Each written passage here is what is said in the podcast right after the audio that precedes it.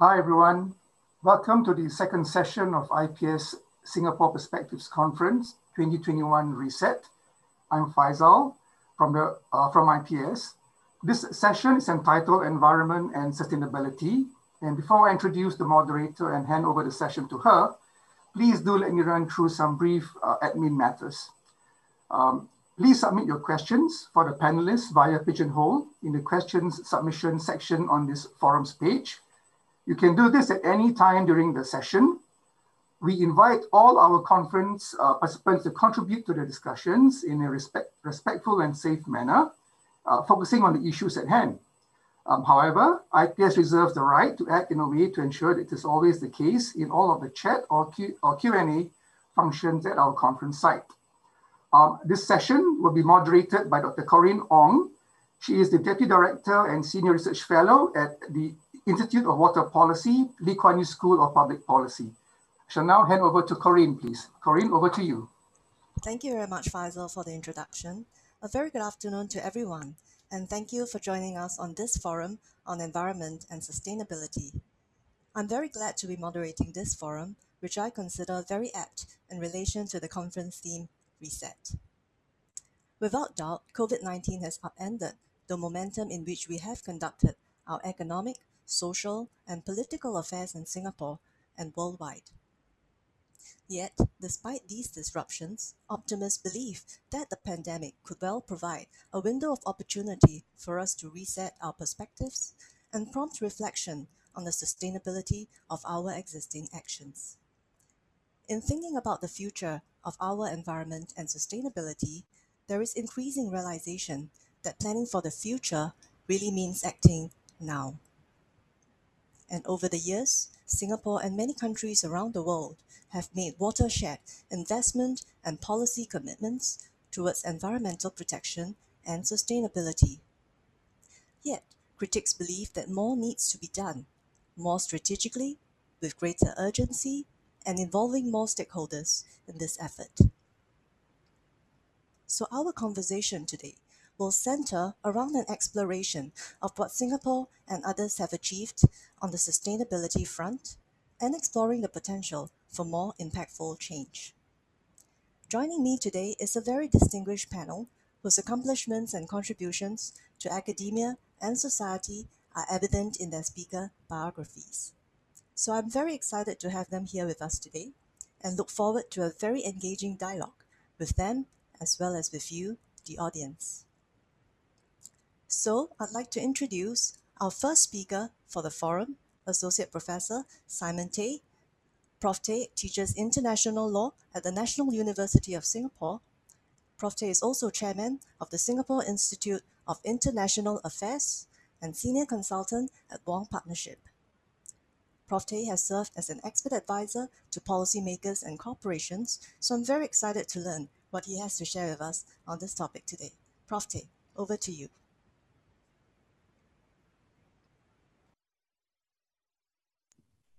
Thank you very much, Corinne. Thank you, IPS, for inviting me. It was my pleasure to be in several of the Singapore perspectives for IPS back in the 2000s and earlier, and I'm delighted to return to this forum. In many ways, this topic and the way we discuss it is would have been completely impossible a decade ago or even a few years ago. I think, as the title overall says, reset is the right way to look at it. In the 15 minutes I have today, I thought I'd share some of the global, national, and regional impulses and changes that are making this reset possible. And then, in particular, I wanted to zoom in of what I think is both a challenge and opportunity for Singapore and ASEAN, where much of my work and the SIIA's work features, and where much of Singapore's economy is and will be. I have a few slides. I hope I can share them with you. Would you put on slide one, please? Thank you. Oh, that's just me. The next one, please. As I mentioned, I think there really are global, national, and also regional issues at stake in looking forward at climate and sustainability or environment. At the global level, I think this bears little repetition. The efforts of climate change and the sustainable development goals have really ramped up in the last few years. This is doubled by the pandemic, many governments, and especially the EU, have called for a green recovery and put sizable amounts of budget into it. Moreover, the latest moving piece is the USA. While President Trump took Americans out of the Paris Agreement on climate change, incoming President Joe Biden has pledged to and reinforced this with almost every speech is given post victory. When the Americans come in, and they will, it will mean that over 60% of the world will have some cap or commitment to carbon neutrality. In our own region, China, Japan, and Korea, all sizable economies with important value chains through the region, have also committed to carbon neutrality, zero. In this sense, the pace of commitments, the pace of, of trying to make things work has increased at the global level, where there was much talk and no action. I think we're looking forward to a period where there will be both talk and action. At the national level, though, I'd say that it can never be enough. Uh, while uh, governments are committed, they will face excoriations and sometimes anger from a younger generation that expect those commitments to move even faster than they are. And that's why I have Greta Thunberg on the screen. If you look at what she's been saying, it's not just the content, it is the tone. There is an expectation of speed and also inclusion in this effort towards moving towards climate change action and sustainability. At the national level here in Singapore, I think many of the country companies and citizens are also pushing for action, perhaps not in the same aggressive tone, but with increased expectations. There is a degree of anxiety within Singapore. We have had a strong green DNA right from the start. Under Lee Kuan Yew, we have always been and tried to be a green, clean, and green nation. And this has been amplified by our consciousness over lack of resources and the need to move from green parks to much more being in nature. But the critical commitment has been made last year during the National Day rally, sorry, 2019, by PM Lee Hsien Loong, when he committed to taking action on climate change and put some baseline numbers and concerns on the table in, in the largest national forum that Singapore has. This actually did not come out of the blue. It capped over a decade of work by the Climate Change Coordination Committee, headed by then uh, Deputy Prime Minister and now Senior Minister Teo Chee Hean. I'm very committed. I'm very sorry. I'm very uh, convinced that the government is committed towards making real steps and understands where investments will start to pay off in terms of our uh, carbon move towards carbon uh, neutrality. There is, however, some caution. So Singapore has not joined Korea, Japan, or China in pledging towards carbon neutrality. Our current commitments have increased under the Paris Agreement, but are not in the same ballpark as some people would want us to be as a more developed country in our region. That brings me to my third point about the region. For more than two decades, we've struggled with something on the image there called the transboundary haze pollution. This really is a stark signal fire, literally, that reminds us of the regional interdependence and our vulnerability, a very small country. In the last years, however, I'm pleased to say the SIIA has observed and tried to help foster much more positive signs from the Indonesian government that prioritizes under President Jokowi their own concerns and their own vulnerabilities of their people nearest the fires. Moreover, the resource sector companies and those who buy from them and those who finance them have also started to understand the signal towards sustainability. In this sense, it is not only governments and citizens, but corporations and markets. In this sense, I want to, in a way, tell us that we're moving towards more climate and sustainability values, ethical values, our own values as individuals. Yes, that's always been understood. But now the developing part is the value of a company, the sustainability of the investments. And the pandemic has reinforced this when environmental ESG funds have been outperforming most other investments. There are, in this sense, always challenges, risks, but increasingly there are opportunities. Let me move on then to what the opportunities are in our region in particular. Can I have the next slide, please? One of the SIIA's work has really been about the transboundary haze and climate change. We've understood the problems and we've tried to understand how the situation can get better. Um, in this sense, over the last year, uh, we've noticed the Indonesian fires are at least smaller areas, but the higher greenhouse gas emissions that come out from the peatlands. And this is making our region, and Indonesia in particular, one of the growing and largest emitters of climate change gases in the world. Next slide, please. But while this problem has been in long existence, what has been the moving arrow is the growing momentum for ESG and climate action among the businesses. Now, in the 1990s, when I took up this issue as a nominated member of parliament, I was one of the few, together with Prof. Tommy Koh, to excoriate the companies and call for laws that would punish them here in Singapore.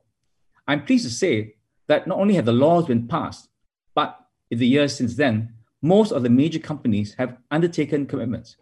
Moreover, in this year's study, the SIIA chair, uh, think tank that I chair has found that these commitments continue and continue to be funded by these major companies, even during this downturn that all of us are feeling in the pandemic. For this reason, partly, and partly the very wet weather we've been experiencing, our region has not had as many fires in 2020 as some of the other world parts of the world have had, like California. Uh, in this sense, the next step is moving from risk to global markets rewarding sustainability. Singapore is making steps towards green finance, and so are our neighbors. The Singapore Exchange has put ESG reporting on the agenda, and so will Malaysia and soon uh, Indonesia if their plans go through. In this sense, uh, we too in Singapore and the region will need to follow the lead of Europeans and others to really move towards a green recovery, a stimulus that will help not only the uh, economic recovery as a whole, but the other pillars of ESG and sustainability, the environment and the people towards inclusive development. May I have the next slide, please? Or is that the only slide? Uh, beyond the next one, please. Yes. So this is when we have the opportunities. I think there really is a very strong opportunity for the green recovery. And in that sense, Singapore must work beyond our shores. We already have an economy that clearly depends and, and invests in many of the countries around us. We're one of the top investors, if not number one, in Malaysia, Vietnam, Indonesia, Myanmar. We can and should use this economic engagement to further our green recovery and green opportunity. All the countries around us now are making commitments for under the Paris Agreement, there has been very little coordination in ASEAN. Last in 2019, I keep saying last year, sorry, in 2019 was the first time that the then ASEAN chairman, Thailand, made a statement on behalf of the group rather than each country individually. But that statement was one short paragraph and rather general. I think one of the great opportunities is for ASEAN to work together to recognize our interdependence and vulnerabilities, and also the opportunities that we as a common market and common investment destination can make on the green front. To get the group moving as a whole, though, we may need bilateral agreements. Singapore has done bilateralism before on trade and investment and should try the approach again in terms of stimulating climate action in the region and carbon markets. We can create the frameworks for opportunities, investments in carbon markets with our nearby neighbors like Indonesia, Myanmar, and even Brunei, which has made sizable commitments to move away from their own uh, carbon fossil fuel economy. In this sense, uh, the forest and nature-based solutions are one place to look, very obviously, but also clean energy. In the last decade, Singapore really ramped up our capabilities to be a leading proponent of solar energy and to finance the installation of solar energy to a region that needs the growth and needs the growth in energy, but hopefully clean energy. I think there's one more slide. In, in, in this regard, Singapore, to remind ourselves, accounts for just 0.11% of global emissions. As PM has said before, even if shut off everything in Singapore, it wouldn't make a global difference. But as a financial hub, as a technology and innovation hub, as one of the voices in ASEAN, we can make an outsized contribution using our trade and finance levers we can really set the tone for a recovery that will be a green one. There are technical issues that have to be addressed. There will be needs to have guidelines for green finance and really to make sure that sustainability incentive schemes are money well spent rather than wasted. We must stand for high standards rather than greenwashing. Singapore can and should develop, therefore, uh, expertise to provide carbon services in carbon footprinting to understand the value chains, in trying to get uh, the uh, other elements of verification, monitoring, so that uh, people who invest their money, just as they did in the financial market, if they invest money in the carbon market that we hope to create, will not be cheated, but will be duly governed. Uh, I think that really we are at a threshold. Recently, the SIIA conducted a talk with uh, Coordinating Minister from Indonesia, Luhut, as well as our own Minister for Sustainability, Grace Fu. It was remarkable in the sense that Minister Grace Fu has embraced that her name of change of her ministry is more than just a, a nomenclature. The word sustainability is there in the, the frame, and so is climate change.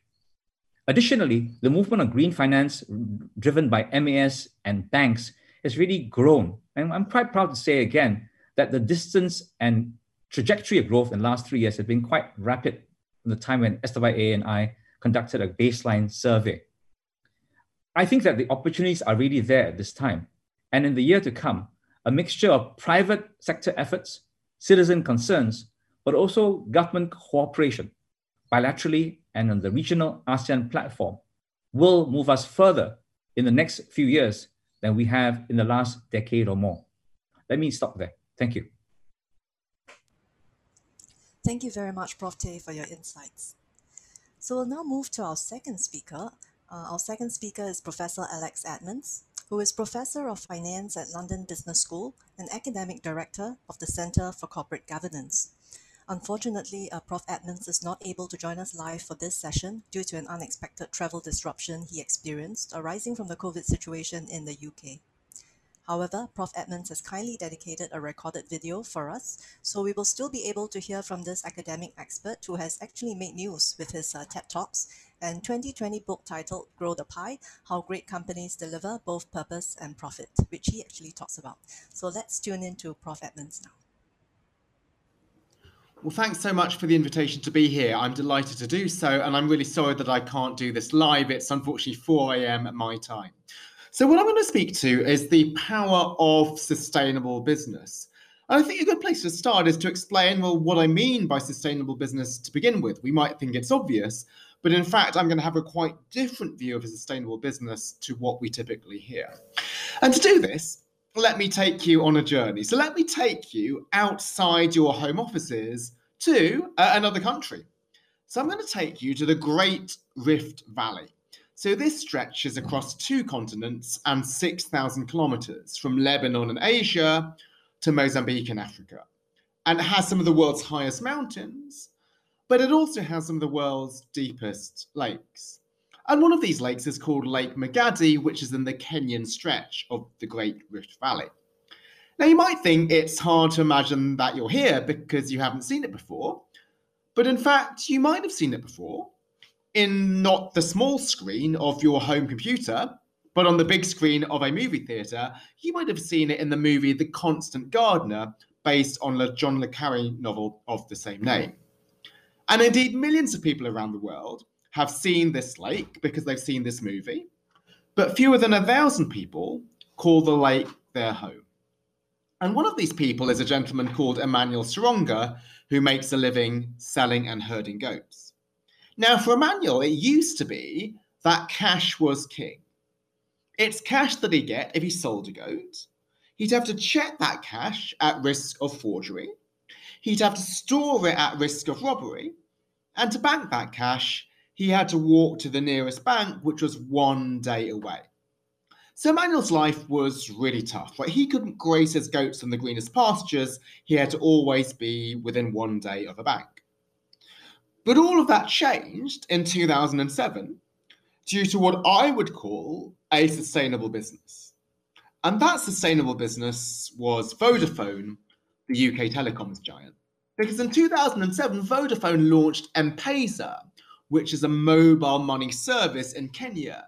And that allowed Kenyans to transfer money using their mobile phones without ever having to deal with cash. And this transformed Emmanuel's life, right? He no longer needs to worry about forgery or robbery. He can grace his goats where he wants to, and he has a record of every single transaction on his phone. And we don't want to make a big thing out of just one story, but large scale evidence shows that within the first seven years of the launch of M Pesa, 200,000 households in Kenya got lifted out of poverty. And many of these households were headed up by women because it allowed them to move from agriculture to business and retail. So there was a big effect on gender parity. So that's one story that I have on Vodafone. But now let me tell you a quite different story. And this different story surrounds taxes. So in 2012, Vodafone became the first telecoms company around the world to release a tax transparency report showing how much tax they were paying to governments worldwide. And that's really important in telecoms because you could choose to locate your licenses in low tax countries. So I've got two questions for everybody here to think about. Which of these decisions created most value for society? That's the first question.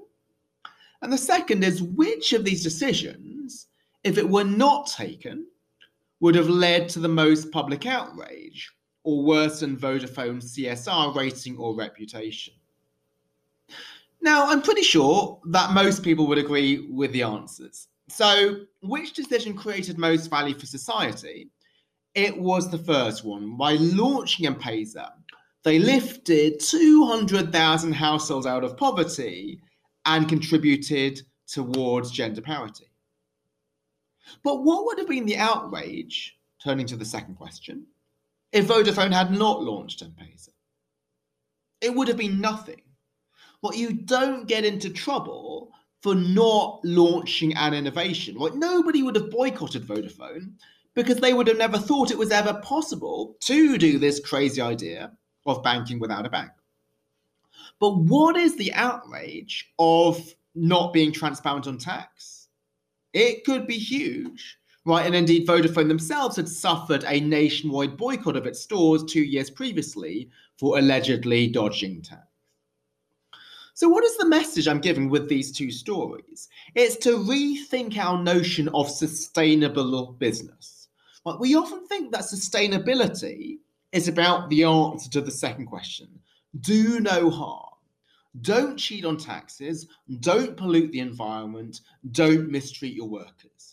And absolutely, sustainability is about that. That is really, really important. I'm not t- trying to underplay that. But what I'm doing is I want to shift our thinking on sustainability because you already knew that companies should do no harm even before hearing my talk. So, what I want to do is to provide a different perspective. I want to shift our view on sustainability towards the answer to the first question. Because I believe that given the scale of the world's challenges in 2021, it's not enough for a company to just do no harm. It needs to be actively doing good and actively creating value. And so this is linked to the framework I introduced in a recent book. So we often view the value that a company creates as being given by a pie. And that pie can be split either to investors in the form of profits or to stakeholders of society in the form of higher taxes, higher wages, or lower carbon emissions. And we often think a sustainable company is one that splits the pie fairly doesn't make too much money, makes sure that there's enough for others to go around. And absolutely, that is part of sustainability. But what I want to stress is this approach to sustainability is limited. And it's limited for at least two reasons. The first is that if sustainability is only about splitting the pie differently, then, well, companies won't want to do it voluntarily, right? So if sustainability means companies are less profitable, CEOs will practice sustainability to the minimum possible. And so the only way that we can impose sustainability is through regulating.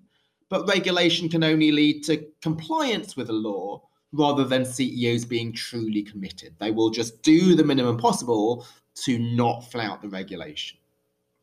The second reason why sustainability can't just be about splitting the pie differently is that it's bad for investors Now, many people might think, I don't care, right? We often like to portray investors as nameless, faceless capitalists. Investors are them, society is us, and if we can take from them and give to us, then it makes people much better off. But investors are not them, they are us. They include parents saving for their children's education, pension funds investing for retirement, and insurance companies funding future claims. So, any repurposing of business must take investors seriously. Investors play a critical role in the sustainability of the economy. So, this is why my view of business, of sustainability, is it's about growing the pie. It's about actively creating value. Yes, we do want to increase the orange, but we do this not by giving society a greater share of what's already there, but by being relentlessly committed to innovation and excellence and coming up with some crazy ideas, right? Like banking without a bank and creating value through society with those ideas. And the nice thing about creating value for society in that way, in growing the pie rather than splitting it, is that it's also good for investors. Because Vodafone genuinely launched M-Pesa not to make money, but to solve a social problem. But as a byproduct, Vodafone was able to monetize it and eventually investors benefited. So I view a sustainable business as one that creates profits only through creating value for society. So let's pick apart this definition. What those final four words won't be that new to you. You knew that sustainability was about creating value before hearing me talk. But what I want to stress is that it's important to create profits as well because a sustainable business must be sustainable for investors. But another important word here is only. What you can create profits through extracting value from society by polluting the environment, for example. And so the word only means that we start with creating value as the end goal. But if we create value successfully through innovating, through solving social problems, then ultimately a company will become more profitable. So at this point, you might think, well, everything Alex says, that sounds great, but it's a bit too good to be true. Like, where's the evidence? Well, it would be great if indeed companies that were creating value for society were magically more profitable, but that seems like wishful thinking. So this is indeed why most of my work as a professor is to look at the rigorous evidence to show that actually in the data it is the case that companies that serve society are also more profitable. And in the book, I go through all of this evidence, but I'm not going to go through this today because, in the interest of time, I want to instead focus on how to put it into practice. How can a company become more sustainable? And so the answer is by being driven by purpose. So, what does the word purpose actually mean? It's banded around a lot, but people often mention it without discussing what it means. So, often companies might have a purpose statement like this Our purpose is to serve customers, workers, suppliers, the environment, and communities and investors. Sounds great, right? We often think that purpose is about altruism. But it's not, right? If we think about it, right, the word purpose is about being focused and targeted. Right? A purposeful meeting is one with a clear agenda. If I do something on purpose, I do it deliberately. So, what a purposeful company is, is one that clearly defines what it should be doing and importantly, what it should not. So, I define purpose as why an enterprise exists, who it serves, its reason for being, and the role it plays in the world. So we have so many social problems out there. We've got the coronavirus, climate change, income inequality, automation, resource depletion, and so on. It is not your responsibility to solve all of the world's problems. Instead, you need to focus on the couple of problems that you can move the needle the most. Right? So it should be focused and targeted. Also, it should be as much about what not to do as what to do. So let me give some examples which I deliberately chosen from Singapore. So let's take Olam, the agribusiness. Right, its purpose is to uh, is to develop prosperous farmers and food systems, thriving communities, and regeneration of the living world. And why that's striking is it focuses on the environment and communities and suppliers, but it doesn't say something about customers and workers, right? Even though customers and workers are important for many, many firms, but Olam says, well, what's particularly important for us as an agri business is the environment and communities and suppliers, they are particularly material to us. And as we know, purpose is not just about a lofty sounding statement. We want to put it into practice. So, how do we do that? Well, often it will involve trying to come up with measures to track whether you're on target. So let me go through another Singapore agribusiness just to balance it up, Wilmar International. Well, it has targets for the number of smallholder farmers that it enrolls in its supports programs in order to provide training and to disseminate best practice, and it tracks that just like it will track profits. What's another thing about putting purpose into practice? It's to do things to serve stakeholders rather than make money. And then you view profits as being a byproduct out of serving your stakeholders. For example, Standard Chartered Singapore office has the Skills Future at SC program where they provide employees with skills development. Why? Because they know that technology is changing skills. They want their workers to get ahead of this. Now, they do this without calculating if I was to train my employees, they'll be this much more productive and I'll make this much more money. They just do this because they care about their employees as people. They want them to be skilled and to have training. Now, ultimately, yes, that will make them money. And my research supports this. It shows that if you treat your workers well, you become more profitable. But making more money was never the objective of this skills development program. It was genuine concern for your people, and you view profits as a byproduct. Okay, so in terms of further reading, so as I mentioned, I released this book um, just a few months ago called Grow the Pie How Great Companies Deliver Both Purpose and Profit. And why I wrote this is to highlight the business case for purpose. I think for too long, sustainability was viewed as an optional extra to be buried in a CSR department. I'm saying, no, this is something that CEOs should care about. It's fundamental to the long term commercial success of your business. I'm a finance professor, right? I care about companies making money, but purpose is not at the expense of making money. It actually supports it. And this is not based on wishful thinking, but rigorous research. But often this rigorous research is written in very boring and turgid ways for academic journals. I wanted to translate it into simple language, bring it to life with a clear framework for how to put it into practice and some real life examples. So I thought that this will hopefully be a valuable resource for anybody wanting to build a sustainable business. Thank you so much again for the opportunity. I'm so sorry that I'm not able to um, participate in the Q&A just because of the time zone. However, if anyone would like to follow up, please do drop me a note on, on LinkedIn via LinkedIn Messenger. Again, it's Alex Edmans. I commit to answering uh, any other messages that I get. Thank you again and enjoy the rest of the conference. So I hope everyone enjoyed Prof. Edmans' talk from where he was. It was certainly an engaging one for me.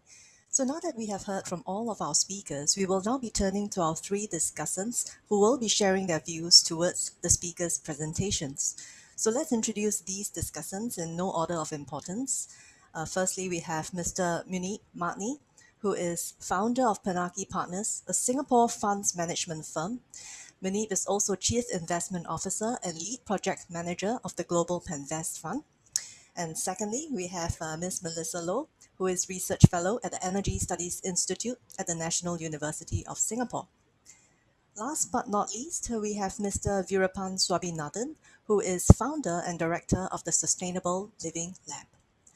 So um, over to you, Munib, if you'd like to just start us off with your five-minute discussion. Thank you. Sure. Thank you so much. I hope you can hear me here. Uh, first of all, thank you to IPS. Uh, thank you to Professor Tay and also uh, Professor Edmans for uh, setting the stage here. Uh, a bit of background, uh, you know, um, I am one of those nameless, faceless, and in the past, maybe shameless investors that Professor Edmans talked about uh, who in the past would, were argued as being the cause of a lot of the, let's say, unsustainability in our economic and uh, system. Uh, I've for 25 years done maybe that, but in the last few years, uh, I've definitely been focused on sustainability.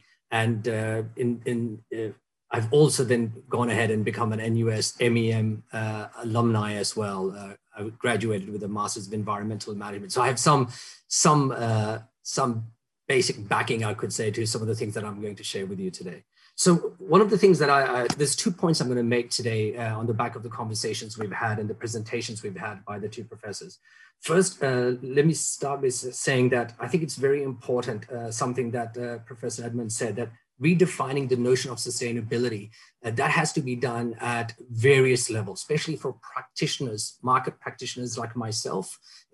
I'm talking about the investment industry, but in the same vein, if you talk to people who are in industry, manufacturing, policy making, uh, urban design, uh, legislation. Everyone needs to redefine sustainability. They need to redefine their theories around what they've been doing for the last 25 years.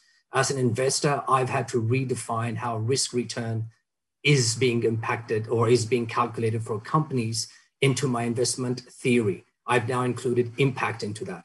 In the same vein, if you look at policymakers, whether it be urban design makers, they have to decide how they're going to have to redefine uh, the sustainability theory behind urban design. And this is where, again, once again, I want to thank, uh, you know, the theory being tested by researchers such as Professor Tay and also uh, Edmans, that without the help of institutes such as IPS, SIIA, and even the work from various other academic institutions, without that, practitioners like us would not have the proof for change in our philosophy, our thinking, our theory, and then bring it into practice. So I think that should not be underestimated as a point that what we're sharing here today, people like myself who've in the past been using different practices now are really embracing, understanding, looking at the proof. It's giving us confidence to take that, take that leap of faith in all our individual sectors. And once again, kudos to uh, the various researchers and academics who uh, give us practitioners that, uh, you know, you could say uh, confidence. The second point very quickly I will make is that purpose. When we, uh, Edmans, Alex Edmans uh, defines purpose in a company, the biggest challenge as a practitioner for myself as an investor is how do you define purpose for a company? How do you find companies with purpose? And he gave his definition, which is about improving the society on a practical level, we've taken it another level. What we think as investors is that we want to find companies that make a change in the industry that they're in. You know, because if you can, as a company, if you are, let's say, a, a packaging company, if you are a telecom company, if you're even an investment manager like ourselves, if you change the industry that you're in and in a positive way, you will have a purpose. And that purpose, therefore, can focus your team, focus your philosophy, focus your process, even therefore focus your profit. And I think that's where uh, expecting a company to be perfect is not correct. Expecting a company to have purpose is a definite must. And, and, and from, again, that goes back to, for me, uh, for my team. And I'm very happy to have a co-panelist, Melissa Loh, who's also one of our stewards of purpose for my firm, uh, guiding us to making sure that we as an investment management firm, what can we do that brings best practices into our industry, which is funds management, which then leads to uh, the whole industry changing and therefore leading to purpose. Uh, having a purpose and therefore leading to a better outcome uh, for the society. And, and with that, I think I will uh, pass on to my co-panelists and happy to answer any questions on the practicality of how we actually give examples. I can give examples later on how we actually find companies with purpose uh, and how they have proven uh, for us to be uh, invaluable in our portfolio. So with that, thank you so much. Thank you very much, Vineet. And uh, thank you for passing the, the baton over to uh, Melissa. So Melissa, the time is yours.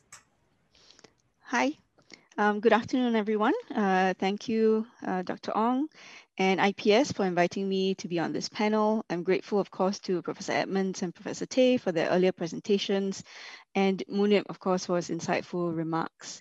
Uh, I would like to focus my short remarks uh, on what a green recovery means for Singapore. Uh, as, as all of you know, COVID-19 has certainly been a shock to the global economy and individuals. Um, we do know now that countries are already demonstrating their commitment to addressing the ongoing climate crisis while working to contain the virus and to manage its impacts. We know that countries around the world want to build back better and ensure a green recovery. But it remains to be seen what this will look like in practice. In broad terms, a green recovery might mean an aggressive shift away from fossil fuels. But for Singapore, it can be much more than that. It means building up capabilities for a competitive and sustainable low carbon future. The goal as we navigate through this pandemic should be to ensure a, an inclusive and climate resilient transition. As uh, Prof. Tay earlier mentioned, the Singapore government moved quickly to ensure that such plans are on paper and on track. In March last year, 2020, uh, Singapore submitted its enhanced nationally determined contributions uh, to peak emissions at 65 million tons of CO2 equivalent around 2030, and its long-term low emissions development strategy to halve emissions from its 2030 peak, 65 million tons of CO2 equivalent to 33 million tons CO2 equivalent by 2050, with a view to achieving net zero emissions as soon as viable in the second half of the century. Major fiscal packages were created, drawing down nearly $100 billion from past reserves this financial year to help Singaporeans tide over and position the country for future growth and to support a competitive transition to a greener future. The Ministry of Sustainability and the Environment, formerly known as the Ministry of Environment and Water Resources, has said that it plans to create 4,000 new and upgraded green jobs this year and 55,000 over the next decade as Singapore pursues sustainable development. Where are these jobs going to come from, you ask? Uh, jobs are likely to open up in environmental services and the food and agri-technology industries as Singapore hopes also to enhance food security amid the pandemic. The question remains, however, do we have the deep expertise in climate science and environmental technologies to reduce emissions at the scale and speed that we want? And indeed, maybe a second question is required, is expertise enough to ensure a smooth green recovery? So realistically, reducing emissions in an absolute fashion is challenging for Singapore. As companies here pivot away from fossil fuels and towards lower carbon alternatives, we can be sure that job cuts and the need to ret retrain workers to go into other industries uh, will be important. It's in fact already a reality and will need to be addressed very quickly. Identifying retrenched workers from fossil-related industries and ascertaining such desire to be reskilled into other jobs is not a given. It's extremely challenging. Much depends on the role of these workers and whether their skill sets are currently transferable, say for instance to the clean technology sector that we talk about a lot. A green recovery can only happen if we aggressively develop new capabilities and expertise for both immediate and long-term needs so that Singapore can be at the forefront of green innovation. I mean, one immediate, what we call low hanging fruit that can happen right now is to prepare our families, educational institutions, and individuals for the change that's happening or coming. Everyone needs to be on board with the message that green collar jobs and a clean economic recovery is essential to building back better, as well as achieving Singapore's climate goals, which will have to be enhanced again in five years' time. That's under the Paris Agreement. COVID-19 has revealed that society places emphasis on measures of success that go beyond GDP growth, including happiness, health, equality for all, for citizens and non-citizens alike. So instead of only saying that we need to create jobs for Singaporeans and lay the foundations for future growth and improve long-term competitiveness, we should also qualify that such jobs should be inclusive and they take into consideration our position on climate change. We must not shy away from difficult conversations. Singapore is a small, open, and trade dependent nation, and so we should expect such trade offs, including those that require us to choose between economic growth, sustaining middle income jobs, such as the ones that um, uh, Senior Minister Tharman mentioned this morning, and emissions reduction. But the key is to have those important conversations so that we can find innovative solutions together. We must do this if we want such recovery to be truly inclusive coming to the end, uh, to conclude, while it is the Singapore government's priority or all government's priority to create jobs and strengthen social safety nets during this unprecedented crisis, everyone has a part to play in creating the right environment to develop a pipeline of inclusive and climate resilient jobs and competitive advantages so that we may continue to survive using less resources for a low carbon future to become a reality. A green recovery doesn't mean anything if we come out of this pandemic with the same mindset and actions as before and so, therefore, as a society, we should begin by thinking critically and acting more consciously so that we can recover better. Thank you. And I'll, I'm happy to pass the time on to my colleague Vera um, for his remarks. Thank you. Yes, Vera, over to you, please. All right. Thanks very much, Dr. Ong, thank you, Melissa, and the insightful speakers before me for their comments. Uh, so as a brief introduction, I consult in the space between sustainability, technology innovation, and community development. And much of the work involves bringing together multiple stakeholders, MNCs, local SMEs, government agencies, and communities to pursue SDG projects in Asia. So for my remarks, I'll basically focus on the role of innovation technology as we pursue a green recovery uh, in Singapore. So I think like many of you know, Singapore's technology innovation hub, and there are many exciting things happening in technology space, in, especially when it comes to sustainability. So three of those areas uh, which I'll talk about is about food. We have alternative proteins from urban agriculture. We have energy. We are trying to phase out internal combustion engines. We are there's a promise of a hydrogen economy uh, that will hopefully replace uh, the the carbon economy that we have. And also we have digital marketplaces to distribute energy as well. In terms of waste, a lot of work is being happening in terms of material recovery from electronic waste uh, recovering uh, from food, from plastics, and so on. But of course, we must temper our enthusiasm. I think one of the things technology space is there's always something new and shiny uh, happening, but they always come with their own set of trade-offs. Uh, and I think as we consider some of these new developments, we need to think about the increase in energy use that we expect. So as it is, urban agriculture and the manufacturing of alternative proteins and data centers, all of these are using more energy than traditional agriculture, than you know, uh, uh, uh in the internet data centers as they used to be. Uh, so I think we must keep an eye on that. We also need to keep an eye on the health impact. So what is the long-term health impact, for example, of alternative proteins, uh, about uh, uh intensive digital technology use? I think we can see that that overnight, right, uh, in, uh, not say overnight, but over the last year, in fact, not just adults, but even kids, right, have been using digital technologies and so on. in fact, I read about this joke that basically said that you know, uh, uh, the kid has five Zoom meetings in a day and wishes that some of these were actually emails, right? So these are conversations happening younger, and younger. But what is the impact of that in terms of the mental health, in terms of the emotional development or social development of people? And of course, uh, I think one of the things is access availability, which we have always known hasn't been there. And COVID 19 simply exposed and accelerated that lack of access and that lack of availability. So, similarly, in sustainable food, energy, jobs, will it only be available for those economically privileged? I think these are questions that are worth considering uh, as we look at technology. Now, the other aspect of it is innovation, right? I think one of the things in innovation philosophy that we need to really think about uh, as we move towards a green recovery is moving from the language of exploitation to the language of regeneration. So, what, what do I mean by that, right? So, when you talk about exploitation in, in innovation, it's about like, oh, let's conquer a marketplace, let's go, you know, capture this and capture that that, that kind of, of aggressive uh, exploitative language is a lot to do with how we actually approach some of these things.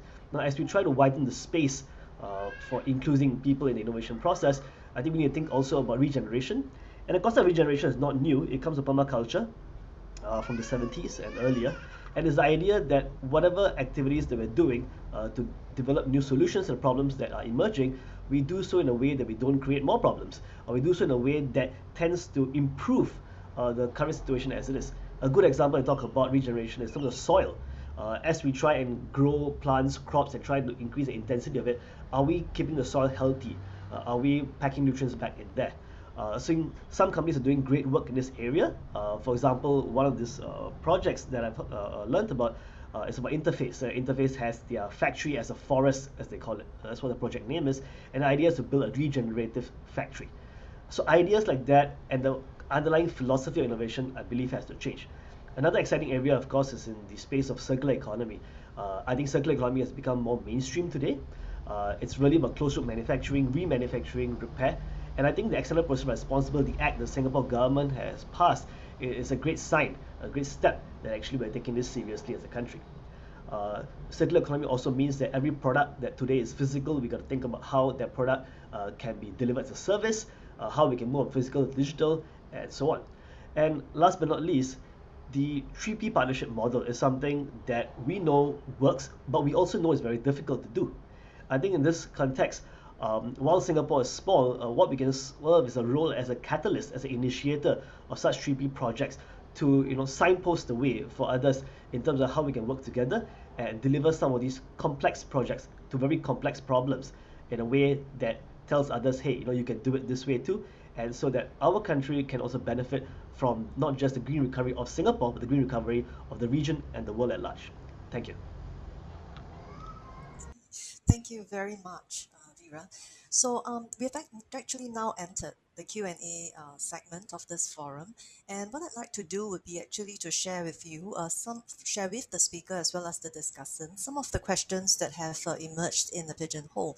And uh, I'll probably ask um, the one that stands out to me the most. And I think that can be uh, addressed by Munib, if you do not mind. And so uh, Damien is the uh, person who wrote this question, and he asked, is environmental sustainability um, actually for the financially able, right, for the able? So he, he said that Prof. Edmans actually talked about big MNCs and uh, Munib yourself also um, started focusing on environmental on environment and sustainability after making it uh, in your earlier career. So is it actually cost effective then for SMEs to practice uh, environment and sustainability? Sure. Uh, so, so uh, I think one of the things that people uh, have to keep in mind, whether you're a small company like us, uh, SME, uh, medium to large enterprise, or even a mega MNC, uh, your environmental footprint you should know. Once you have, know your environmental footprint, from there you can work backwards as to what you can achieve. So, and that is something that when we look at companies across the globe, whether it be a large MNC with global footprint or a small, uh, medium-sized company in, let's say, South Africa, we do not expect them to have the same environmental, let's say, targets that uh, are maybe ascribed by uh, some kind of uh, uh, you know, a standard. Uh, what we expect them to do is to know through their own stakeholder engagement what exactly they can actually deliver on. The most important word here is stakeholder engagement. If you haven't, as a company, whether it's an SME, uh, a small company like ourselves, or even a large MNC, if you have not done a stakeholder engagement, the chances of you even knowing what you can do or cannot do in terms of environmental impact uh, cannot be done. And from that perspective, I don't think uh, environmental, positive environmental impact is only for the rich or for the big companies it can be done at various levels. Every small little step uh, actually makes a difference. So hopefully that answers the question on sustainable, uh, environmental sustainability and financial uh, wherewithal of a company. Yes, and thank you very much, Munib. I think Simon. Can I chip in on this? I started very broad, but uh, Esteban and I have also worked on the question of SMEs, innovation, and how to uh, basically help move change. Um, I think the questioner has a good point uh, many of the growth stories will be about the bigger company because they have the capacity to engage stakeholders, think through their options, generate new options, uh, create technologies. What Olam and Wilmar have done really set a benchmark. But one of the changes is that whether those changes the big companies make will trickle down the supply chain. So Olam, for example, and Wilmar deal not only with their own products they grow, but a lot of smallholders, the resource sector like palm oil, is often uh, uh, really millions of smallholders trickling up the supply chain. And even on preventing fires or preventing harm, it's easier for the big companies to do it. And the critical part is to help trickle down that chain into the smallholders. Similarly for innovation. One of Olam's challenges and uh, opportunities is to create distribution of their data about how the farmers can grow. So Sunny, who has become really a leader in this area, talks about his sense of purpose, as uh, uh, uh, Professor Edmans talked about, to put information in the hands of all these smallholders across distant rural uh, uh, areas so that they can plant at the right time, they can avoid mistakes, and they can reap innovation. Similarly for Wilmar in trying to bring in the smallholders and many other resource companies. So I think that it's not a question of uh, the, the big companies go only.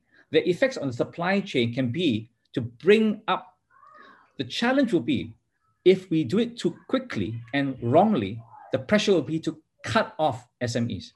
Uh, for example, banks, they're starting to face questions. If they're a green bank and all three Singaporean banks have made major steps forward, and in Japan, I was an advisory board of MUFG, they've made a major step forward do they engage the people who have not moved forward with them, or do they stop the finance? If they stop the finance, they may make their shareholders and green uh, activists happy, but they lose leverage to make positive change. Thank you very much, Prof. Prof. So um, we actually have another question, and that pertains to Prof. Edmans' statement. I think that relates to what Prof. Tay uh, and Munib actually talked about briefly. And uh, Lynette says that she strongly resonates with Prof. Edmans' statement about sustainability creating value, uh, but she feels we are not seeing invest investors actually rewarding sustainable companies. And she wants to know what speakers think. Is there enough incentive? Yeah. Uh, so I think, uh, as even Professor Tay said, that there's substantial amount of uh, funds going into ESG funds. Now, uh, I think a lot of them are very, uh, arguably, some of those ESG funds can be very basic ESG, like just exclusionary ESG. Uh, but I do think increasingly companies, whether it be listed companies or even unlisted companies, uh, whether it be through cheaper loans that banks are giving, there's no doubt. If you go to a bank and tell them, I am going to be creating a coal fired uh, thermal generator, they're going to say, well, see you later, bye bye. If you go and tell them, I'm, by the way, creating a hydro, water, or water related or geothermal, they'll be saying, please come in. You know, we will give you a discounted rate. So whether it be cheaper lending, whether it be equity in private equity space, or whether it be investors like myself in listed equities, there is no doubt uh, money being uh, focused and funneled towards companies that are focused and have a purpose with sustainability beyond just environment. It has to be around human capital, in our view, it around about social capital, and it has to be around environmental capital. If those three, four, three forms of capital are being respected and rewarded, only then can financial capital gain. And that's the purpose that we believe in. Corinne, could I chip in on this? Yes, sure. Um, I think that I understand the call for urgency and a little bit of impatience there. Uh, if you look at the non ESG funds, the non green funds, they're still far larger than the ESG funds.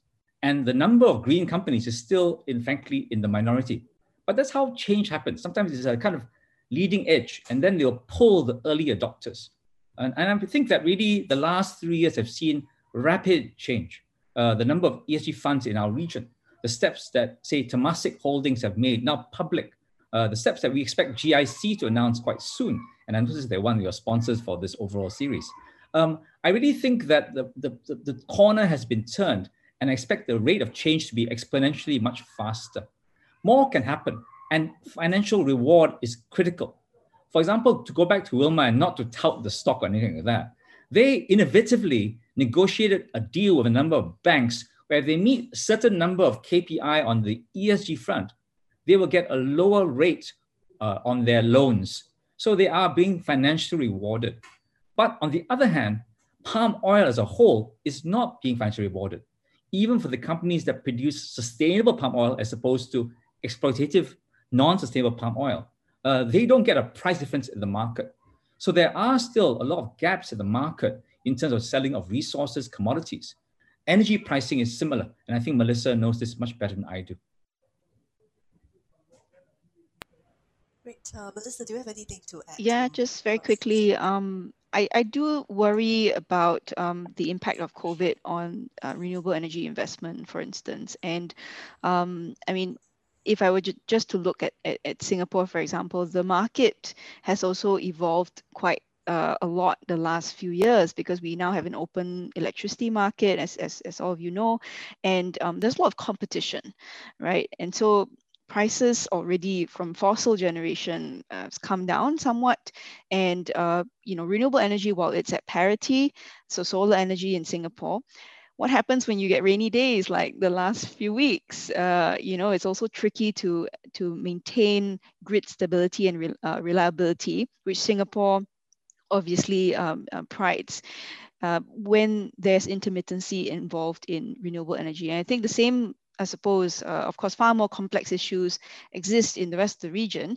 But I dare say that um, we need to pay attention. A lot of the, the models that we are still relying on for policy making were, were done with pre-COVID data. Something to keep in mind, right? So even even Singapore's targets, if you think about it, we announced it in February uh, during budget. So that was done by um, Senior Minister Teo Chee Hean. Uh, that was announced in February. This is before COVID absolutely hit us. So the targets that we set and other countries set might might be very ambitious in light of COVID if it doesn't let up. So something just to add to the conversation. Yes. Thank you very much, Melissa. And I think you raised an important point about the unexpected. Right. So just wondering, um, with COVID, having COVID having hit us, what do you think is the impact of you know COVID this pandemic on you know the trajectory of green growth, right, and and sustainable corporations, right? What do you foresee is the impact of it? Right. Um, thanks for that, Karine. So earlier last year, actually, when COVID hit, a lot of uh, maybe I just speak for myself and not the other colleagues in the energy, environment, sustainability space. Actually, a lot of us felt very um, we, we felt like we had to mute our voice somewhat because what could be more important than dealing with the pandemic right? So uh, we, you want to go out there and talk about climate action talk about you know the, the green transition. Very difficult when people are fighting for their lives. I think we've we've at least here we've reached a steady state but not so much for the rest of the world right? So I think we still approach um, um, the narrative with a lot of caution because uh, we do know that there are international talks that are planned for the end of the year. But my sense is that um, the inclusiveness might be might be at stake because if people uh, stakeholders beyond states uh, do not get to attend right so civil society businesses and, and various other stakeholders are not allowed to attend the COP uh, the climate negotiations meetings, for example, biodiversity meetings and so on, um, it might sort of dilute the critic uh, voice that you mentioned in your opening remarks. So I think it's really important to pay attention to um, some of these sort of, um, you know, we hear all these murmurings of, of uh, people getting upset about non-inclusivity with regard to the recovery, which I mentioned in my remarks, um, but nothing really concrete institutional is being done about it. Um, so, so I think we the pace would have to be adjusted because once people start to realize that um, inclusivity is very important, uh, I think this will probably slow down um, the, the pace of, of green growth uh, in a way that, because it to include uh, inclusiveness essentially very important insights. Mm. And and just wondering also to uh, Simon and Munib, right? Do you think the pandemic would actually spark a mindset of you know short termism among companies as they are trying to rebound right from the crisis um, economically, and therefore you know might have a have a trade off with sustainability? Simon or Munib, any one of you can okay, go ahead. Vera, would you like to go first? Uh, no, please, Professor, you go ahead. Okay. Uh, I think what Melissa said in your question is a real danger. That's why I meant that we are kind of an important juncture or inflection point. We either get better or we really will be in uh, first this crisis, we'll muddle through this crisis, and then we'll bump into another longer term crisis called the climate change effects, which are already starting to be felt and visible. But I am slightly more optimistic than Melissa, at least today, um, where I think that there are ways to twin the two. Uh, in a lot of our discussion about resilience, you know, producing things nearer will avoid carbon. Some of the jobs that can be created in the green economy can be very inclusive. For example, there are a number of people who are trying to retrofit solar panels and other energy saving devices in more temperate countries. And this can be done by fairly skilled, but not you know, really rocket scientists. It can be a trained, uh, uh, basically skill to help of these kits to help mass adoption of energy saving devices. Um, similarly, I mentioned how nature-based solutions might be a great effort for Southeast Asia, locking up carbon by regenerating forests, mangrove swamps, uh, peatlands, which are a great source of the haze and carbon, uh, outsized problem globally. Um, this regeneration isn't by professors like me going and volunteering to you know, dig canals. It will be about bringing livelihoods and rewards to the local rural communities to really give them another source of income besides growing sustainable crops. So I think that while the danger is there, we have to recognize it and enable and push forward the solutions that both help the recovering the pandemic and the economic recovery pandemic together with the greener, lower carbon solutions. So while we've not mentioned sustainability as much as we have climate so far, I think that's important because sustainability brings in that human dimension. Those laborers, those workers, the citizens who need protection from the pandemic, as well as the climate change crisis that is emerging. Thank you very much, Simon. You need to have anything to add? Yes, uh, well, I'm a very optimistic person. You can see behind me is to infinity and beyond. So, you know, I'm going to be the most optimistic and finish on an optimism note. I actually think 20 years from now, and I, without taking away from the pandemic that we are living through now, and many people are suffering through, uh, if I look 20 years out, I'm very optimistic around the green energy. The genie is out of the bag. The whole decarbonization, the whole idea of how hydrogen can be used how electric vehicles can be used in Singapore. And I'm talking about Singapore here, that I do think we have got some really good uh, momentum within Singapore, with even with COVID and uh, the government having to deal with COVID.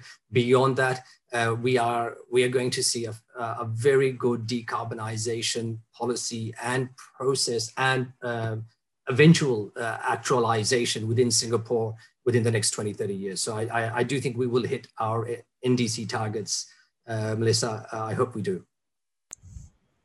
Thank you, uh, and Simon. So um, I think there is actually quite an interesting question from the audience. Actually, more than one person has asked the question of how the government um, can actually play a part in encouraging more sustainable businesses uh, to to get up right in this ecosystem. And um, maybe um, Vera, would you like to make any comments on this?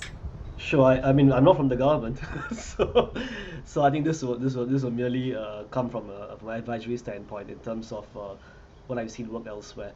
Uh, I think, of course, I mean, governments in most cases uh, play a regulatory role to set up the framework for it. Uh, and particularly in Singapore, there's another uh, tool, which is the tool of the grants, right, which they often use to great effect. Um, so so I, I, w- I would expect, like, so I think one of the things that, that I did suggest, uh, in fact, not, not too long ago, uh, was about you know how for digital transformation in Singapore we actually have uh, uh, a very elaborate grant scheme for SMEs to tap on to uh, engage uh, digital services uh, for their point of sale uh, and a bunch of other services. Something similar we could consider and we could roll out for SMEs in the green transformation space. I think that's something worth considering. of course, there may not be as many or as rich uh, variety of solutions available for the average SME to pick and choose. Uh, but I think those are mechanics that can be worked through. Uh, but in general, I think taking that sort of uh, concentrated approach, which I think is not out of the question for our government uh, to put together. I think that's something uh, that's going to really help SMEs. Um, I work with a lot of SMEs uh, through my banking clients, and uh, one of the things that that you know they always, or rather the SMEs who I work with mention is that they want stuff that is ready to go because they don't have a lot of time to think about it, right? So they need stuff that's pre-packaged, uh, a little bit uh, plug and play, you know. And so I think solutions like that will tend to work better uh, because you know, SMEs are generally uh, you know smaller, uh, especially in decision-making capacity, and uh, they just want to run with it, right? They want to go with it. They're not thinking too far ahead. Thank you, Vera. Yes, Simon. I just chip in on this as briefly as I can. I think I agree, Vera, about setting the standards of the laws. But I think in this sense, I differ a bit from Professor Edmans. I don't want to overlook this in our region and Singapore. Those ESG reporting standards are relatively new in Singapore. We need to drill down still further, and we need to get uh, assurance that the companies really are not just a matter of policy, but putting them into practice. So the verification, monitoring, and clear reporting remain essential in Singapore and across our region. Without this, the green investments won't really come because you might just be buying into greenwash, a lot of PR, nothing wrong with PR per se, but just only PR rather than actual substance. But the government is also, especially in Singapore, a large uh, landowner, a building owner, a procurer of services. So obviously, it has to practice what it preaches. Uh, I would look forward to Singapore ro- government rolling out a number of uh, efforts in their own uh, uh, holdings. And that's why I mentioned Temasek and GIC. Additionally, we already know that in Singapore's infrastructure plans, we plan to escalate Changi Airport. Of course, it's been delayed, pandemic, but it remains a long-term goal. We'll have a mega port at Tuas. These should become hallmark projects, hallmarks for efficiency, innovation, reliability, and also sustainability and low carbon. In the past, airports and ports have always been attacked for their carbon miles. So I think that really we need to demonstrate in our own uh, sort of anchor projects here in Singapore that the next generation of infrastructure can really be green. And then when we do that, we should go to the market, as DPM Keat has said, and look for funding for this rather than from taxes and create a green finance market with real depth and, and anchored to the re- steady returns of these landmark projects here in Singapore. Thank you very much, Simon. So, um, Vera, I actually have a, a follow-up question. Um, just wondering, from your experience in the space of innovation and, and green growth, um, do you have any thoughts or even examples, right, of, um, you know, uh, some projects that you think have great potential um, to be to be launched, right, and to be actually supported um, by the government, right, or any other investor in that sense? Right. So, I mean, um, the one one of the perils of working in my space that you can't usually name all the people you work with, right? So, so I will talk about this fictional packaging company. They're a very large packaging company uh, in the world, um, and and one of the things that they quickly realized is at least uh, about two years back is that the time for single-use plastics, you know, is soon to be over. The, the clock is running out on them. Um, and they took a global effort uh, to actually figure out what would be the next evolution of their company uh, itself uh, from a producer of single-use plastics and single-use packaging to one that basically provides services for reusable packaging. It's a big shift. It's a, it's a multi-billion dollar company and it's a huge shift uh, for them to, to consider that. Um, I think what, so, so thinking of a company on that standpoint, I mean, such a company is not going to engage activities because the government wants to do X, Y, and Z. They do it for their own survival, right? That's a starting point. Um, and then I guess the question that our government has is that if you want to invite such companies, you want to invite such organizations, you want to encourage them to pursue those dreams, those transformation initiatives in Singapore, then what can we offer, right, as a country uh, to such organizations? Uh, then I think I think uh, I, I will probably uh, you know follow up with uh, what uh, Prof. Tay mentioned about uh, creating the environment, the ecosystem, and, and the landmark projects that signal that we are welcome for these things and of course, when those companies are actually here, uh, having the talent, the space, and all the things that you need whenever you want companies to come in here to actually develop those projects. But more importantly, uh, I think I'm, I spent some time in intellectual property. It's also about the IP regime behind some of these things, and the to be able to protect and also you know distribute some of these technologies. Um, many companies who come to Singapore for such innovation projects, they view Singapore simply as a stepping stone. And it's not a bad thing. And it's not a bad thing that at least they consider us a stepping stone, but a stepping stone to the larger region. I think we need to take our leadership role in this context, this very specific context, uh, quite seriously. I, I feel sometimes that you know we may not really position ourselves that way out of respect for our neighbors or maybe some of the reasons. Uh, but I think uh, if we truly want to signal to the world uh, that, that we are a gateway for some of these specific types of initiatives and projects, uh, then there's a lot we could do uh, in that respect. Thank you, Vera. I, I thought that's a really excellent point, and it was a question that came up for me as well, because uh, the Singapore National Climate Change Secretariat indicates that uh, Singapore has the potential to develop into a green growth hub, right? So this was actually explicitly mentioned. So I, I was interested to know how that vision, you know, would look like uh, in practice to, to all of the speakers and, and discussants. Um, yeah, to you, what is your view of that? If I could begin, and perhaps on the most general one, I think that really our strengths come in as Singapore as a place of partnerships and also like sort of experimental lab space. Um, now, I, I don't mean to quibble about words, but we want to be more than like just a gateway for people just pass through. We want to make sure that they are rooted here in Singapore, and where possible, we uh, start and curate partnerships uh, with multinationals who partner with the local company of Singapore, and then go out into the region.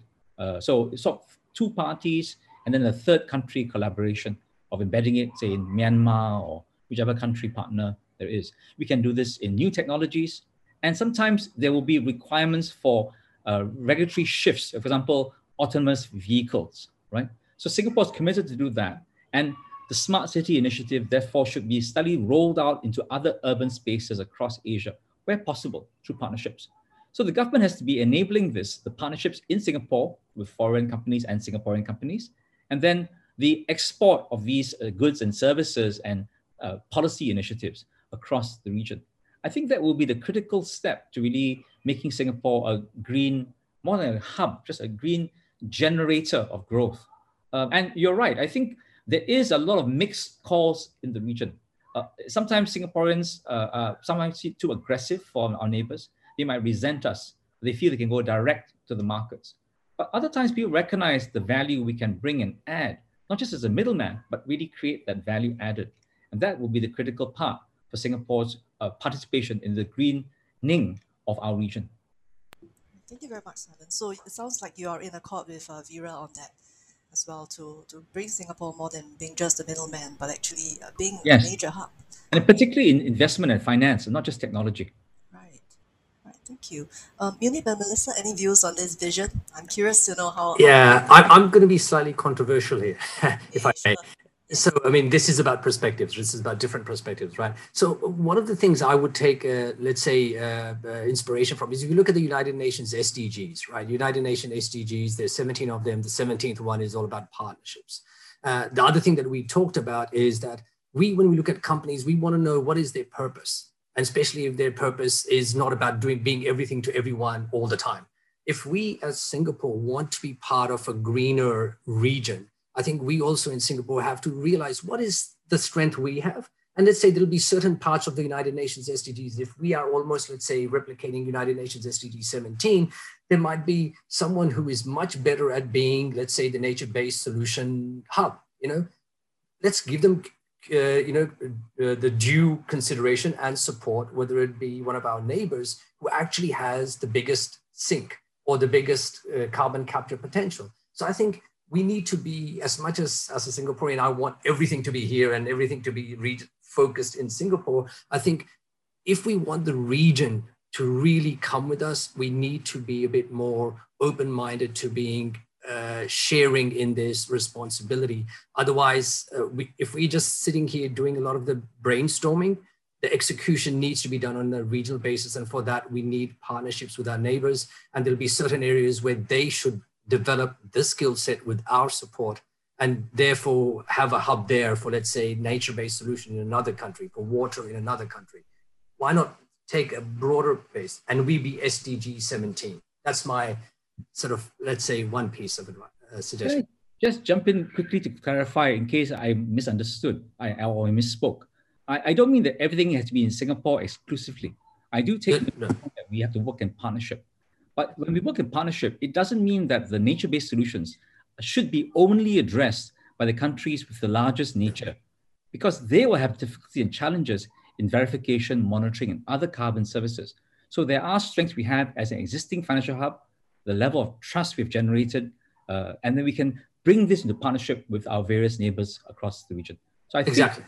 I just didn't want to be misunderstood. Yeah, and and and as an example, if you look at, for example, Singapore could be the place where we monetize uh, and put the structure around the financial in vehicles that allow our neighbors to, uh, you know, through their measurement, through their capacity, uh, collaborate with us. So our strength is the financial markets, creating the green financial markets with the. Agree with you, Professor. Uh, it's it's all about collaboration here. Wonderful. Yes, thank you so much, uh, Munib and Simon. How about Melissa? Do you have any um, comments? Sure. Yeah, I mean, if uh, you know, I follow Munib and and be a bit controversial as well. I thought it might be valuable to our discussion to talk about what the costs are for green growth, right? Um, particularly energy. I think it, um, somebody raised in the in the questions about data centers, for example. I thought that's that's a really interesting point because um, it, it may may well be true, right? That when we invite um, major companies to come here and set up shop, um, they they come it comes with a cost, and a lot of times it comes at an energy price. Uh, emissions will increase as well, um, to the point where I think the the person who asked the question is alluding to the fact that Singapore had to issue a moratorium on on on new data centers because it would likely exceed our our energy uh, you know avail capacity for example power generation capacity. Uh, while we are at a point today where uh, we have excess capacity or nearly two times the amount of energy generation capacity um, this is likely to be eaten up almost completely by the new data centers coming on board. So we need to keep in mind that green growth, even if they are green data centers, um, you know, what is the trajectory for Singapore in the long term? It doesn't make sense to me anyway. Um, if if the share of the pie of energy and emissions keeps growing, well, you know, in the in the context of the of the target, we are, we plan to peak at 65. So there's still room for growth actually. Um, I think in 2017, uh, Singapore's emissions was at 51 million tons. So we're still planning for growth. And I think that's what, in some ways, a lot of people still don't understand that we're not actually moving towards absolute reduction just yet. We're moving towards an increase in the rate, decrease in the rate of increase, right? So I, I worry a lot about what we're teaching, you know, um, kids in schools and because sometimes even simple math or you know projections like that can be quite challenging uh, even I, to, to be honest even i when i first started uh, in research it was it was a bit of a challenging concept right i'm not a math uh, you know i'm not from from from well not very strong in math anyway but i think this is is logic and uh, we need to pay attention to some of these um, trade-offs that i talked about um, another thing that I thought would be helpful to, to think about is um, the kind of pressures that are on our government to achieve this target, right? And I have a little bit of anxiety over, um, you know, when we talk about, about climate change, climate action, you know, nobody really has a monopoly on it, right? Everyone has a part to play.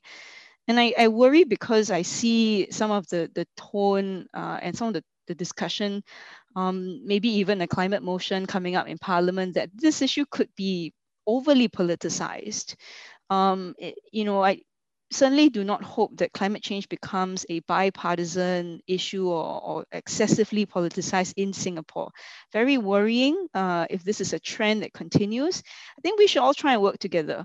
Actually, I know there's immense pressure on the government, politicians to speak up about climate change, but I don't think it warrants us fighting over what needs to be done. In fact, we should actually be working together and coming up with the solutions. Yeah.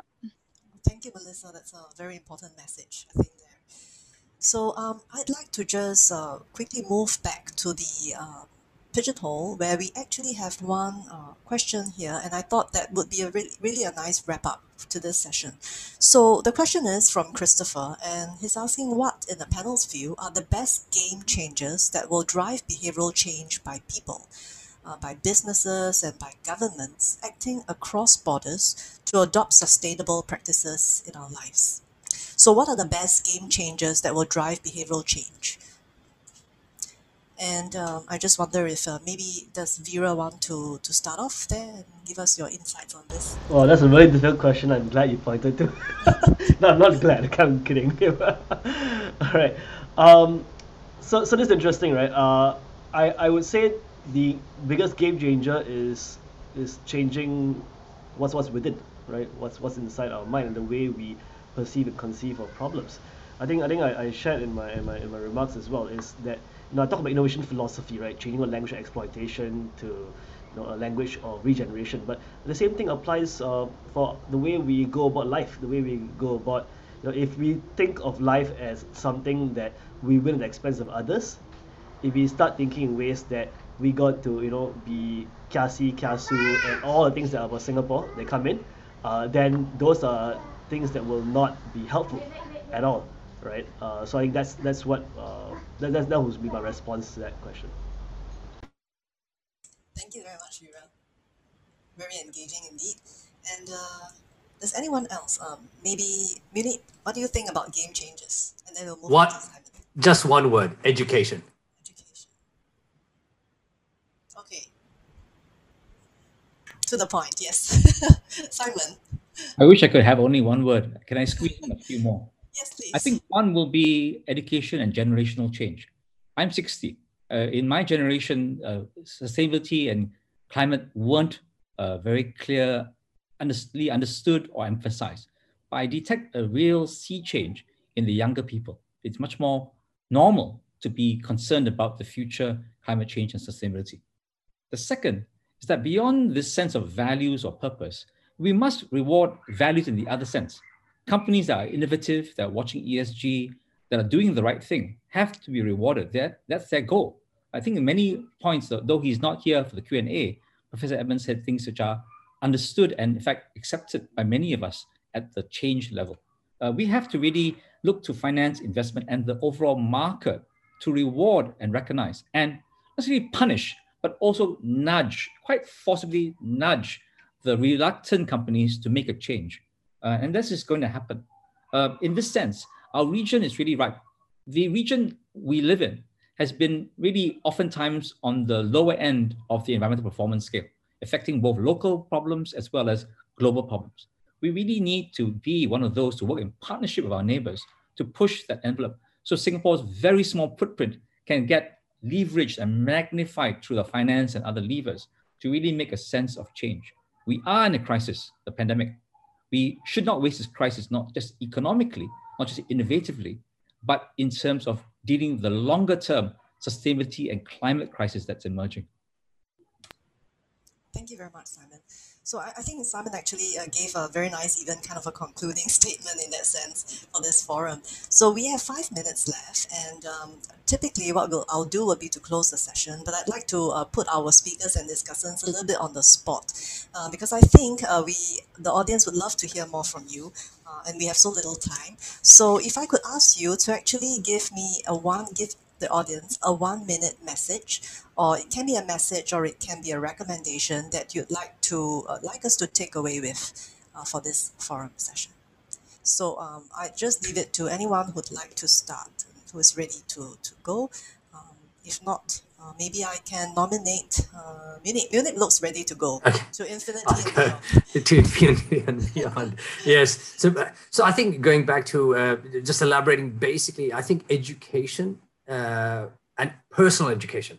That that's and personal purpose. We talk about purpose. This whole thing, this whole discussion, uh, thanks to Alex, was also around corporate purpose. But what's our personal purpose? And I think once we are well educated and uh, in terms of not only in my case financial capital but human capital social capital the environmental capital as an investor same with an industry player a policymaker if in a professional context and also in a personal context, let's educate ourselves and then redefine our professional and personal purpose. That would be my uh, one advice is please take 2021 to redefine, re refine, re refine your purpose. Thank you.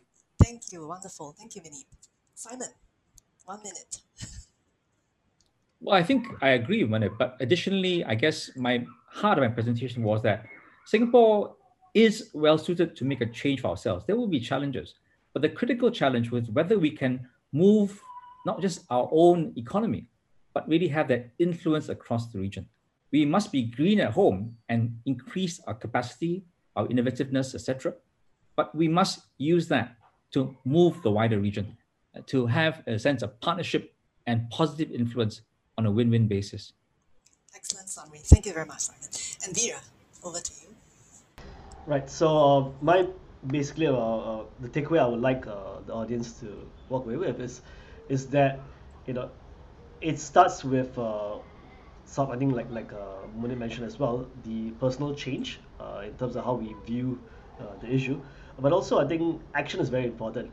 Uh, I spent ten years in this space, not very long, I know, but uh, I'm, I'm so done with awareness and education. I'm so done with it. I'm like, it is time for action, right? It is time to get things done. And this time will never come again. This COVID pandemic, post pandemic situation, we'll never get an opportunity to rewrite the economic story of Singapore as we get the opportunity right now, right? So, right now is where we got to do it. Thank you. Thank you, Vera. Very impactful. Melissa.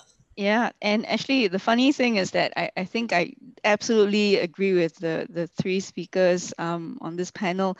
Actually, what I have written down is get up and do. So, um, in addition, I have don't complain. So, I think as Singaporeans, we complain a little bit too much. I'm guilty of it too.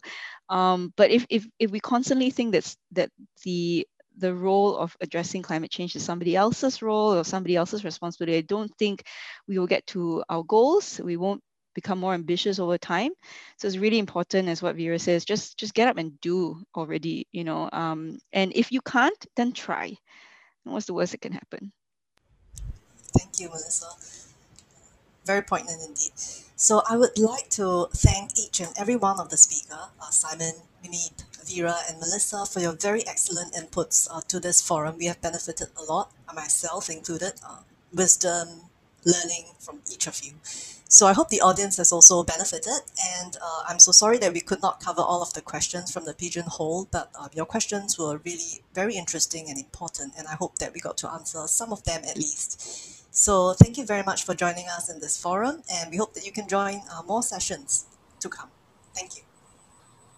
Okay, thank you, um, Corinne. Uh, maybe convey our thanks to, to Dr. Corinne Ong for so ably uh, moderating this session. And we'd like to thank all the panelists and all of you for joining in and contributing to the session. Do feel free to continue with your comments on the session's topic of environment and sustainability in the conference chat, as we will be taking all your, of your inputs today onto our final day uh, plenary sessions on the 25th of January, as well as to the IPS Reimagining Singapore 2030 project. This session has been recorded, and you will be able to review the recording on this conference page. Uh, we will take a break now, but uh, please do remember our next session in the conference will begin at 8 p.m. on the global economy. And we look forward to seeing you then. Thank you and good day.